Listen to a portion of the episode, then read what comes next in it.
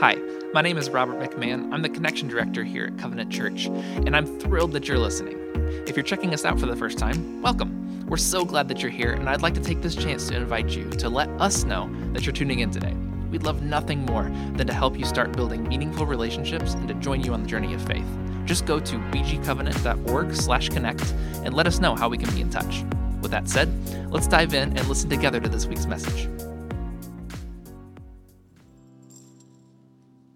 Well, good morning. My name is Kyle Burkholder. I'm pastor here at Covenant Church and one of the elders that has the great privilege of leading us upon our mission and uh, plotting the course as we try to know Jesus and make him known in our community. Uh, we have been in a sermon series for the last uh, 73 years called The Way. We're almost done. We're uh, three weeks out. So we have this week, Easter, and then the, the following week, and then we will transition to something entirely different. Uh, what we're going to pick up today as we jump back into the way is, is we're kind of just tracking with Jesus on his journey. We've been tracking with him uh, since before he ever started on his uh, long walk to Jerusalem. And now we find him in Jerusalem, arrested. And today uh, we're going to see him in the act of crucifixion. And so, uh, what I wanted to do in Luke 23, I wanted to actually tell you the story of Simon of Cyrene. It was in my notes, and I was ready and I was excited because there's this, this guy who, who the, the people compelled to take up the cross and carry it for Jesus for a time. And I want to tell you his whole story, and then I got into what I was getting into, and I thought you didn't want to be here for three hours. So um, I'm actually going to just write that out, and we'll link to it on Facebook, and so you can read all about Simon. And I had to say that out loud so I wouldn't feel burdened to tell you, because I really want to tell you about it. But instead, we're going to pick up in Luke 23, verse 32. And uh, what we're going to see is that two others, the scripture says, both criminals, were taken along with him, which is Jesus, for execution. When they got to the place called Skull Hill, they crucified him along with the criminals, one on his right and the other on his left. Jesus prayed, Father, forgive them. They don't know what they're doing. And dividing up his clothes, they threw dice for them. And the people stood there staring at Jesus, and the ringleaders made faces, taunting, He saved others. Let's see if he can save himself. The Messiah of God, ha. The chosen, ha. The soldiers came up and poked fun at him making a game of it. They toasted him with sour wine. So you're the king of the Jews. Save yourself. Printed over him was a, a sign that said, This is the king of the Jews. And one of the criminals hanging alongside cursed him. Some Messiah you are. Save yourself. Save us. But the other one made him shut up. He said, Have you no fear of God? You're getting the same as him. We deserve this, but not him. He did nothing to deserve this. And then he said, Jesus, remember me when you enter your kingdom. And he said, Don't worry, Jesus said, I will. Today you will join me in paradise. And by now it was noon, and the whole earth became dark, and the darkness was lasting three hours, a total blackout. And the curtain, the temple curtain, split right down the middle. Jesus called loudly, Father, I place my life in your hands. Then he breathed his last. Today, what I want to get into with you is uh, radical forgiveness. Radical forgiveness. There's a thousand things we could look at. We could go word by word and line by line and really dig into everything here. And, and if you follow Jesus long enough and you go through enough Easter seasons, you're going to hear it all. Today, I want to choose to, to focus on this radical forgiveness we witness as Jesus is on the cross. And in order to do that, I want to start with some ancient history, actually. We have to go back uh, quite a long ways, so far back that uh, while you live through it, you may have already forgotten about it. And uh, so I'd like to see if you can remember the the great toilet paper crisis of 2020. there she is on the screen. Here she comes. Susie, you got this? There she is. No one wants to admit that that was us. That was us in 2020 when the world started shutting down and our bodies did not, and things got a little tense. You remember. I couldn't decide when I saw this picture. I was looking for the perfect picture of empty shelves, and I saw her, and I felt bad because she doesn't have a chance to defend herself. So I thought, we, should we pray for this woman for her obvious medical condition, or should we hope she had been arrested? I don't know. My family, we are Amazon auto delivery people. Uh, so our toilet paper just shows up on our doorstep. And we usually have more than we need because we subscribe and then it just shows up, and I forgot to skip the month, and so we got boxes of it everywhere. Not then, not in 2020. 2020, Amazon said, I'm sorry, we are, uh, we're out. We're out of toilet paper and you're out of luck. So we gave a few rolls away while we still had lots, and, and then they ran out. And, and so I was absolutely among the people who showed up at 6 a.m. to wait outside of Kroger to go get my allotted one package of nine rolls of whatever they had. I'm not a, not a super soft guy, more the strong. You know, I don't, and they said it doesn't matter what you like, you get it. One ply, eight ply, doesn't matter. If it's on, so I got mine, everybody else got theirs. Every one of us, like the 30 of us in line, got our one thing of toilet paper, self checked out, didn't look anyone else in the eye, and left. Why?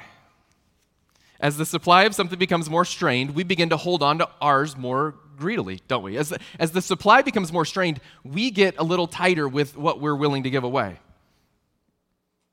So we have a forgiveness shortage in our culture. And this includes Christians. This is not me talking about those outside the church, this is everybody. You go down the forgiveness aisle in, in, in the store, and it is empty. Instead, we've given up on forgiveness. We're, we're kind of tired of that. Instead of forgiveness, we cancel. Left cancels right, right cancels left. I don't know if you saw the Oscars or the what happened after the Oscars. Will Smith, he canceled Chris Rock's face. And then America promptly canceled Will Smith, right? Another challenge in 2020 that was a real one was uh, racial unrest. In response to the racial unrest of 2020, in response to the killing of George Floyd, we had uh, in our church a series of groups and conversations. As a leader, I knew nothing, nothing, wasn't a good response to what was happening in our nation. So I called black friends, black ministry leaders, the black people in our community, and I said, I don't get this in the way that you get this. I don't feel this the way that you feel this, but I also don't want to run off into something that isn't what you would have us run off into. And so we've not listened well, and so I want to listen. And so we listened. And I said, What would you have us do as a community? What would you have us do as a church? What do you want us to do? Do you want us on the streets? Do you want to, what do you want us to do? And the response from these people was, We want people to listen. We want to have relationship. We want to have conversation. We want to begin to speak about these things. And so we did. We started a, a group, uh, several groups. We had uh, we read books that were challenging. We had over 60 people in one of these groups. The first meeting of which had every single person on mute except two black brothers and sisters, and we said, We're here to listen and hear your story first. Now, we don't need a pat on the back for that. It's a long time coming, it's way overdue. The reality was, though, we made a choice to do a thing as a church as a result of listening and submitting to those around us who knew better and could lead us through it. People engaged deeper. We had additional groups We've had uh, people find their voice and learn to hear other voices. We've learned to share in heartache together. What we did is we grew in relationship and awareness and unity. In doing so, we also kept the gospel central because that's what they urged us to do. They said, whatever you do, don't lose the gospel. Don't lose Jesus in the gospel. Keep that central and we'll deal with it. The response was awesome. It was also awkward because uh, those who engaged were, were blessed and stretched by learning things they had yet to experience in life. Some in the community weren't as happy. Some of the community called me out because we hadn't done enough. Others in the community called me out because we'd done too much. We have people who, in those groups, would say, This is nonsense, we shouldn't be doing it, I'm leaving the church. And I'd go, Okay, don't let the door hit you. We had others in the community that said, You guys didn't step up when it was the time for us to step up. And those relationships have gone away too. Why? Because we live in a culture of superiority. One of the most dangerous idols we carry is this idol of superiority. That if someone doesn't think like I do, believe like I do, work problems out like I do, then there's something wrong with them. And, and therefore, I can feel above and they can stay below. Bethany Jett is the one who coined this term idol of superiority. She, she's a writer. She says this. I'll just quote her directly. She says, Our society has reached the pinnacle of being offended by every small misstep. We're angry over the books people are reading and the fact that someone dares to disagree with the way we think. We get angry when people don't respond like we do, when they don't read what we read, when they don't vote like we vote. We get angry because we are so insecure that that may chip away at the confidence in what I believe or how I if you don't vote that way what's and so our insecurity comes out as anger. Our insecurity comes out as rage. Our insecurity comes out as canceling someone else because I'm not comfortable enough with them making a choice that I may not agree with. These are symptoms of the idol of superiority. We love to feel superior. We love to think I am right. We love to think I know best anyway we can feel big and important because if we're honest we are small and vulnerable we're inadequate and insecure, any way we can feel superior, we want to feel that because the last thing we want to actually have to encounter is the idea that we might be wrong about something. And this leads to the culture that we're in. This leads to our participation in the larger culture we're in. We are obsessed with tearing people down, and that's rooted in the secret knowledge of our own smallness. That's my conviction. You don't have to agree with that. That's not in the Bible. That's my conviction. That our culture's obsession with tearing other people down, with canceling other people, with, with shaming other people, our obsession with that is rooted in our own private, secret smallness. So we don't forgive. As a culture, we don't forgive. As Christians, we don't forgive the way we should. We don't forgive because we can't afford to. We need that as leverage. We need that mistake that that person made as leverage to lift us up or lift up our cause, to make ours look better. I don't need to forgive you. Why waste the good misstep of another when I can use it to step on their lifeless body to get a little higher in societal status? But what's the opposite of superiority? Okay, this is, this is starting to go dark. Like, when are we going to get to the good part of this? The good news in here somewhere. The opposite of superiority is humility. But outside of Sunday morning, humility isn't really a prized asset. It doesn't get you elected or promoted, it gets you stomped on. People worry when they're too forgiving that they're being seen as a doormat. But, but forgiveness has to be rooted in that sort of humility. I said superiority is lording over someone else, is trying to be above them. Humility is the active attempt to get lower and under we talked about Jesus washing feet. You don't wash feet while you lord over someone. You have to get down under them to wash the feet. But people struggle with this. Am I being a doormat? Am I allowing people to walk all over me? What is this really okay? Is forgiveness really just the allowance of evil? If I just forgive this, and what about the consequences? Am I just tolerating sin when I say I forgive somebody? Instead, I would say it this way forgiveness relies on a humble recognition of my own fallibility as I deal with the fall of another. Forgiveness relies on the humble recognition of my own fallibility as I deal with the fall of another. So, I want to tell you in brief the story of somebody I ran across this week as I was trying to find just the perfect anecdote, just the perfect example of what this looks like. So, I want to introduce you to a man named Jerome Williams from Florida. Jerome Williams is pictured here. That's his uh, nine year old daughter in the picture. We have little ears in the room, so I'll try to clean it up a little bit. Jerome Williams' nine year old girl was inappropriately assaulted, had the life taken from her, and was then disposed of in a suitcase pushed off a causeway in Florida. I've got a nine year old girl. This is the worst nightmare of a parent that the most vulnerable thing you have, the one person in your life that can't care for themselves, that can't quite protect themselves, that somehow this is the result. They found the person who did these monstrous things. And at the sentencing hearing, because the evidence was clear, the killer got the death sentence. And Jerome Williams, Mr. Williams, spoke directly to his child's murderer. I'm just going to quote him so you can look at him. Because you didn't know it when I put his picture up there, but that's what compassion looks like. Here's what he says Addressing his killer, he says, I'm not like everybody else. I recognize I've been where you've been. I'm still supposed to be where you're at. But God set me free. That's what He'll do for you. He, he may not release you physically, but spiritually, He will. Don't look at this as your life being over. He said, You did wrong, and your mistakes are worse than others. So when you get back to your cell, you get on your knees and you pray harder than you've ever prayed in your life and you ask for his forgiveness. I give you mine. I hold no will ill towards you. Jerome Williams looks at the murderer of his child and says, I love you because you're a child of God. And he says, But don't play with that. Because if you play with that, he'll destroy you. I don't think I'd have said that. I actually don't think I'd have had the courage to go and look him in the eye. And yet, Jerome Williams says, I've been where you've been. I know what it means to fall short. I know what it means. He doesn't say it's all good. He goes, hey, don't worry about it. He doesn't say that. He says, you're on the path of destruction. And he also says, and I love you because you're a child of God. That's wild humility.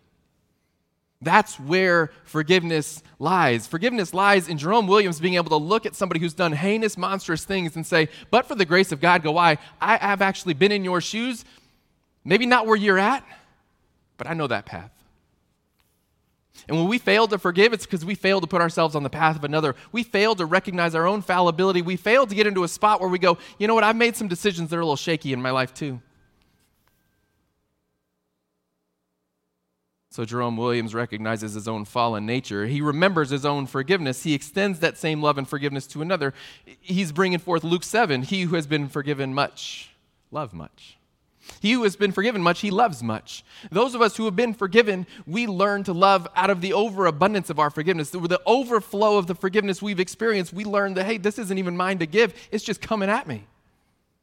When we have something in abundance, whether it's toilet paper in 2022, or forgiveness, we all of a sudden can afford to give it away. We can afford to love someone who has done monstrous things. We can afford to release the stone we hold in our hands. John 8, the people catch a woman in adultery, they bring her to Jesus. He's drawing in the dirt, and what does he say? Let the one among you who has no sin cast the first stone. Let the one among you who has no sin cast the first stone, he says one by one, starting with the oldest, they drop their stones. What happened there? Jesus forced them all to recognize their own flawed humanity before they condemned her for hers. Jesus recognizes that they haven't quite thought that through. And so he says, hey, by the way, check yourself. Jesus invites us to humbly forgive as well. And part of this is recognizing that the path to forgiveness begins when we realize what we are not responsible for. We're control freak nation. And that's getting in the way of forgiveness. The path to forgiveness begins when we realize what we are not responsible for. When we struggle to forgive, I, I think it's actually a lack of trust. Because we say, what about the consequences? What about justice? What? And we're going to get there. We're going to come back to that said it requires humility and strength to forgive. Humility and strength. Compassion rooted in confidence in a judge that's greater than ourselves. In Luke 23 34, Jesus prayed. We, we saw it, we read it. Father, forgive them. They don't know what they're doing. Father, forgive them. They don't know what they're doing. So, humble forgiveness is rooted in compassion and pity.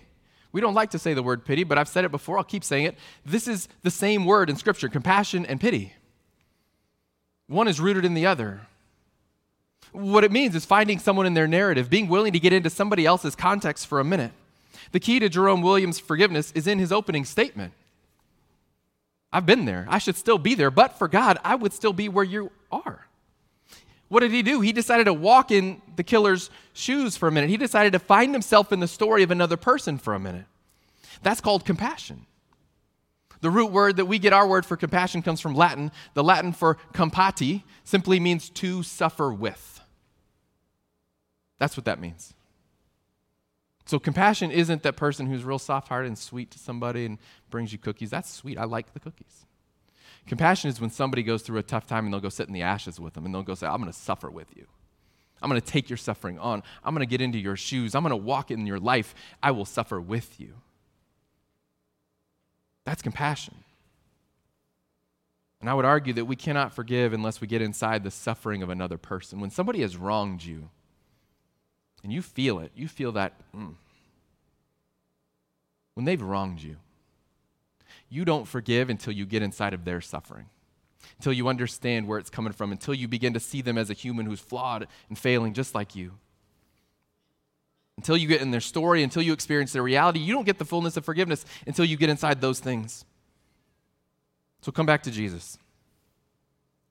Jesus comes to earth to be with us, to experience our reality, to be hungry and sad, to laugh until he cried, to feel lonely and abandoned and angry too. Jesus is compassion. Jesus comes to suffer with. And then as he's suffering, he says, Forgive them, they don't know what they're doing. And for some people, this is hard. For some people, this is where we, we hit the wall, we hit the hurdle, and we go, I just don't know. Je- sure, Jesus can forgive that way, but I don't know if I can forgive that way. I need them to know what they're doing. So I'm going to tell, I'm going to read them the riot act, make sure they feel the pain and suffering, and then maybe if they're sorry enough later, I'll forgive them. How can Jesus just release those who have tortured and killed him unjustly? How can Jesus just do that? I said earlier, it's about trust. If we trust that there is a just God, if we trust that there's a God in heaven who will sort it all out in eternity, if we, if we trust that there is a God who believes and, and cares about, who invented justice, if we believe that and we trust in that God, then we can forgive. Then we can live lightly and freely. Then we can release what isn't ours to own because we trust that God has that. But if I don't trust God to make it right, well, then God has built justice into us. We want to see justice done. And if, if I don't trust God to make it, or if I don't trust God to take care of justice, then what do I do? I take justice on for myself. I want to even the scales. The reason people load weapons and go and take vengeance is because justice in them wants to even the scales for something wrong.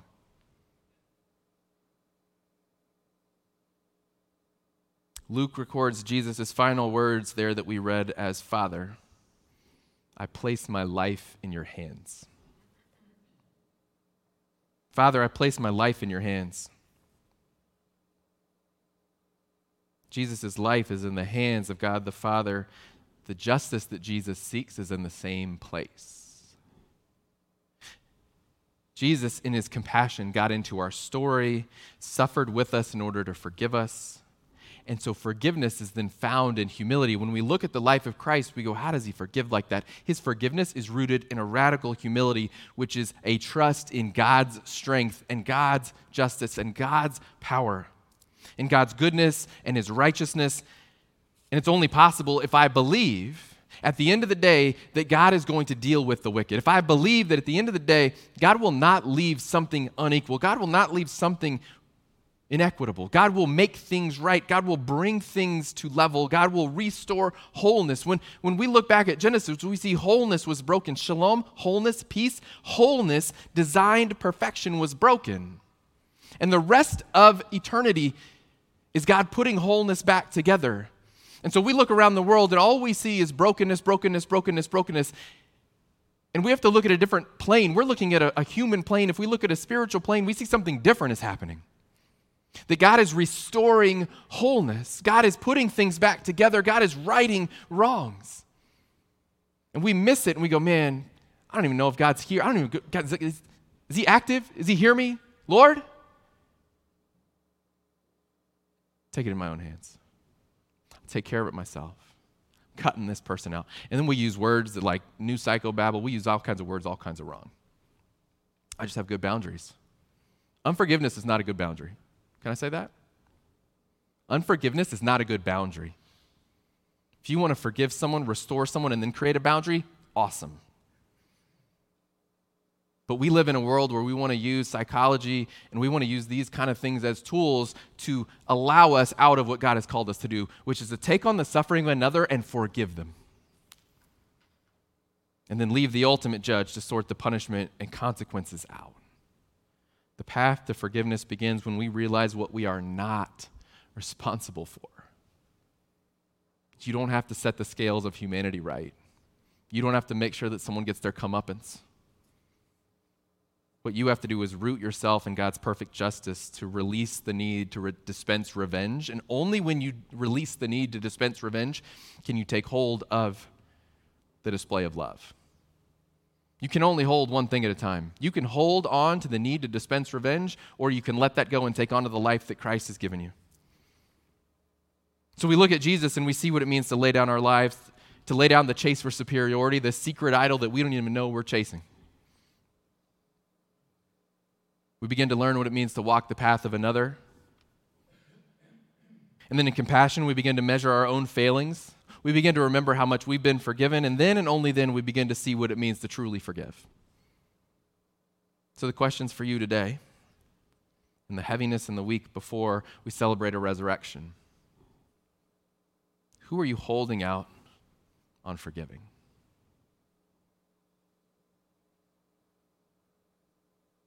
Who in your life, whether big and public or small and private, are you holding out unforgiving? Are you waiting for the time to avenge? Are you resenting? Who has you in the prison of resentment? And then where can you trust God to be God? Where can you trust God to be God? Where can you trust God to make things right? Where can you trust God to make things whole? Where can you trust God to redeem and restore and renew? Where can you lean into his righteousness and then release the resentment that's holding you hostage? Because you only take hold of the fullness of life that Jesus came to bring when you release the things that only he can carry.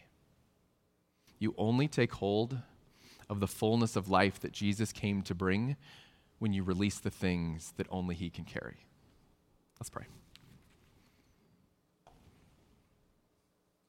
Lord, forgive us where we struggle to forgive others. Father, in the, the depths of our hearts, we, we mean well, we intend well, we aim the right direction, and, and yet, Lord, we do fall short. Father, my prayer today is that as a community, we would see what Jesus has done, that we would see the radical forgiveness of Jesus and then we would find our own path in that direction. Lord, that we would trust your justice, we would trust your righteousness. We would inexplicably, in a way the world will never understand, practice radical forgiveness and compassion. Lord, give us the desire to walk with others in suffering, to join others in their trial, so that not only can we understand, but Lord, that we might forgive.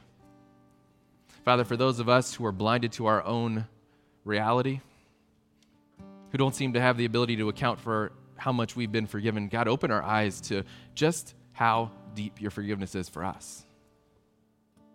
And then, Father, let this community, starting in this body, in this congregation, but, but overflowing into the communities that we live in and we work in, let, let there be a wave of radical forgiveness and reconciliation Lord, may compassion start here and flow into lives. Father, our prayer is that when we practice what you practice, maybe those that are around us will see you in it, will find you in it, will know you in it, and they'll know the forgiveness we know. So, Father, thank you for the cross, for all that we have to learn and all that we have to walk in. We love you. Amen. Hi again. Just a reminder to let us know that you're listening by heading over to bgcovenant.org/connect. If you're ready to be known, we'd love to know you. And we hope you'll join us soon, every Sunday, in person or online. Thanks for listening.